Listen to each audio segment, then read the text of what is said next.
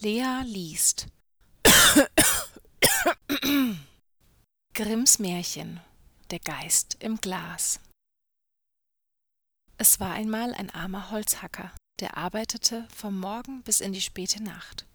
Als er sich endlich etwas Geld zusammengespart hatte, sprach er zu seinem Jungen Du bist mein einziges Kind, ich will das Geld, das ich mit saurem Schweiß erworben habe, zu deinem Unterricht anwenden. Lernst du etwas Rechtschaffenes, so kannst du mich im Alter ernähren, wenn meine Glieder steif geworden sind und ich daheim sitzen muss.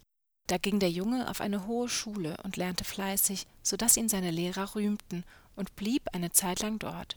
Als er ein paar Schulen durchgelernt hatte, doch aber noch nicht in allem vollkommen war, so war das bisschen Armut, das der Vater erworben hatte, darauf gegangen, und er musste wieder zu ihm heimkehren.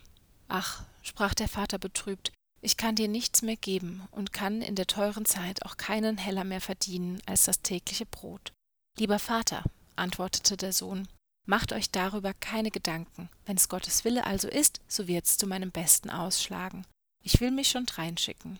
Als der Vater hinaus in den Wald wollte, um etwas Malterholz zu verdienen, so sprach der Sohn, ich will mit euch gehen und euch helfen. Ja, mein Sohn, sagte der Vater, das sollte dir beschwerlich ankommen, du bist an harte Arbeit nicht gewöhnt, du hältst das nicht aus. Ich habe auch nur eine Axt und kein Geld übrig, um noch eine zu kaufen. Geht nur zum Nachbar, antwortete der Sohn, der leiht euch seine Axt so lange, bis ich mir selbst eine verdient habe. Da borgte der Vater beim Nachbar eine Axt, und am anderen Morgen, bei Anbruch des Tages, gingen sie zusammen hinaus in den Wald. Der Sohn half dem Vater und war ganz munter und frisch dabei. Als nun die Sonne über ihnen stand, sprach der Vater Wir wollen rasten und Mittag halten. Hernach geht's noch einmal so gut. Der Sohn nahm sein Brot in die Hand und sprach Ruht euch nur aus, Vater, ich bin nicht müde, ich will in den Wald ein wenig auf und ab gehen und Vogelnester suchen. O du Geck, sprach der Vater, was willst du da herumlaufen? Hernach bist du müde und kannst den Arm nicht mehr aufheben. Bleib hier und setze dich zu mir. Der Sohn aber ging in den Wald, aß sein Brot war ganz fröhlich und sah in die grünen Zweige hinein, ob er etwa ein Nest entdeckte. So ging er hin und her, bis er endlich zu einer großen gefährlichen Eiche kam, die gewiss schon viele hundert Jahre alt war und die keine fünf Menschen umspannt hätten. Er blieb stehen und sah sie an und dachte, es muss doch mancher Vogel sein Nest hier reingebaut haben. Da deuchte ihm auf einmal, als hörte er eine Stimme. Er horchte und vernahm, wie es mit so einem recht dumpfen Ton rief Lass mich heraus, lass mich heraus. Er sah sich ringsum, konnte aber nichts entdecken, doch es war ihm, als ob die Stimme unten aus der Erde hervorkäme. Da rief er Wo bist du? Die Stimme antwortete Ich stecke da unten bei den Eichwurzeln, lass mich heraus, lass mich heraus. Der Schüler fing an, unter dem Baum aufzuräumen und bei den Wurzeln zu suchen, bis er endlich in einer kleinen Höhlung eine Glasflasche entdeckte. Er hob sie in die Höhe und hielt sie gegen das Licht. Da sah er ein Ding, gleich einem Frosch gestaltet, das sprang darin auf und nieder.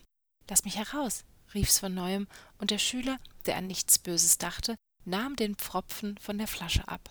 Alsbald stieg ein Geist heraus und fing an zu wachsen und wuchs so schnell, dass er in wenigen Augenblicken als ein entsetzlicher Kerl, so groß wie der halbe Baum, vor dem Schüler stand. Weißt du, rief er mit einer fürchterlichen Stimme, was dein Lohn dafür ist, dass du mich herausgelassen hast? Nein, antwortete der Schüler ohne Furcht. Wie soll ich das wissen? So will ich dir's sagen, rief der Geist, den Hals muss ich dir dafür brechen.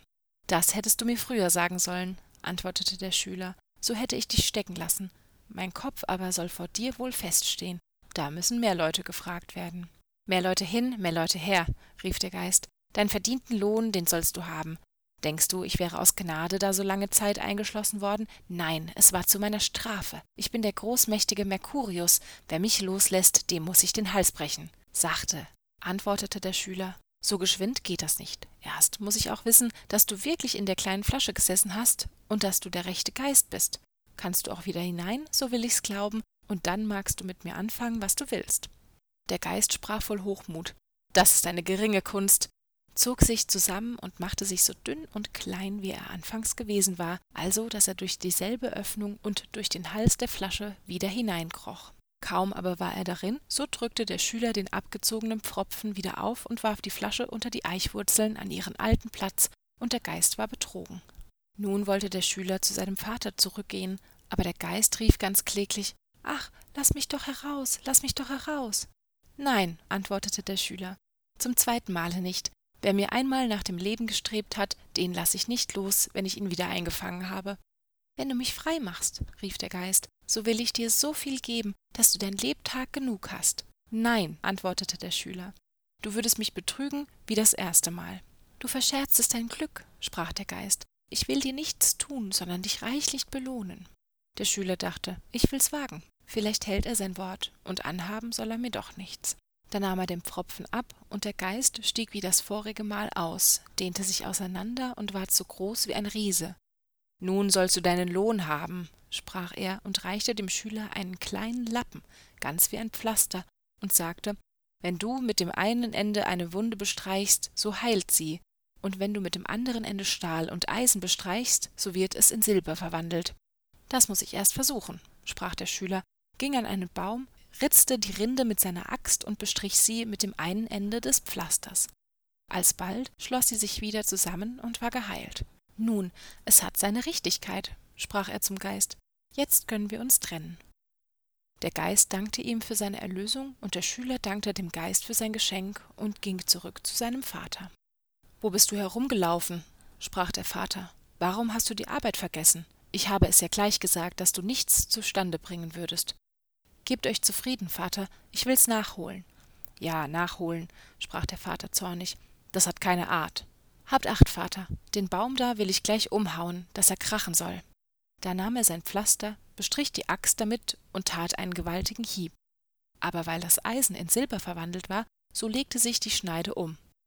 Ei, Vater, sieh einmal, was habt ihr mir für eine schlechte Axt gegeben, die ist ganz schief geworden. Da erschrak der Vater und sprach Ach, was hast du gemacht? Nun muss ich die Axt bezahlen und weiß nicht womit. Das ist der Nutzen, den ich von deiner Arbeit habe. Werdet nicht bös, antwortete der Sohn, die Axt will ich schon bezahlen.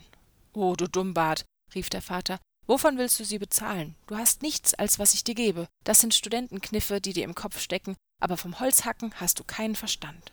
Über ein Weilchen sprach der Schüler Vater, ich kann doch nichts mehr arbeiten. Wir wollen lieber Feierabend machen. Ei was, antwortete er, meinst du, ich wollte die Hände in den Schoß legen wie du? Ich muss noch schaffen, da kannst du dich aber heimpacken. Vater, ich bin zum ersten Mal hier in dem Wald, ich weiß den Weg nicht alleine, geh doch mit mir. Weil sich der Zorn gelegt hatte, so ließ der Vater sich endlich bereden und ging mit ihm heim. Da sprach er zum Sohn Geh und verkaufe die verschändete Axt und sieh zu, was du dafür kriegst. Das übrige muss ich verdienen, um sie dem Nachbar zu bezahlen. Der Sohn nahm die Axt und trug sie in die Stadt zu einem Goldschmied. Der probierte sie, legte sie auf die Waage und sprach Sie ist vierhundert Taler wert, so viel habe ich nicht bar. Der Schüler sprach Gebt mir, was ihr habt, das übrige will ich euch borgen. Der Goldschmied gab ihm dreihundert Taler und blieb einhundert schuldig. Darauf ging der Schüler heim und sprach Vater, ich habe das Geld. Geht und fragt, was der Nachbar für seine Axt haben will. Das weiß ich schon, antwortete der Alte. Einen Taler, sechs Groschen. So gebt ihm zwei Taler, zwölf Groschen, das ist das Doppelte und ist genug.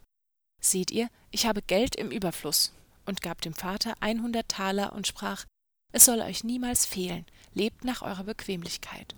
Mein Gott, sprach der Alte, wie bist du zu dem Reichtum gekommen? Da erzählte er ihm, wie alles zugegangen wäre und wie er im Vertrauen auf sein Glück einen so reichen Fang getan hatte. Mit dem übrigen Geld aber zog er wieder hin auf die hohe Schule und lernte weiter, und weil er mit seinem Pflaster alle Wunden heilen konnte, ward er der berühmteste Doktor auf der ganzen Welt.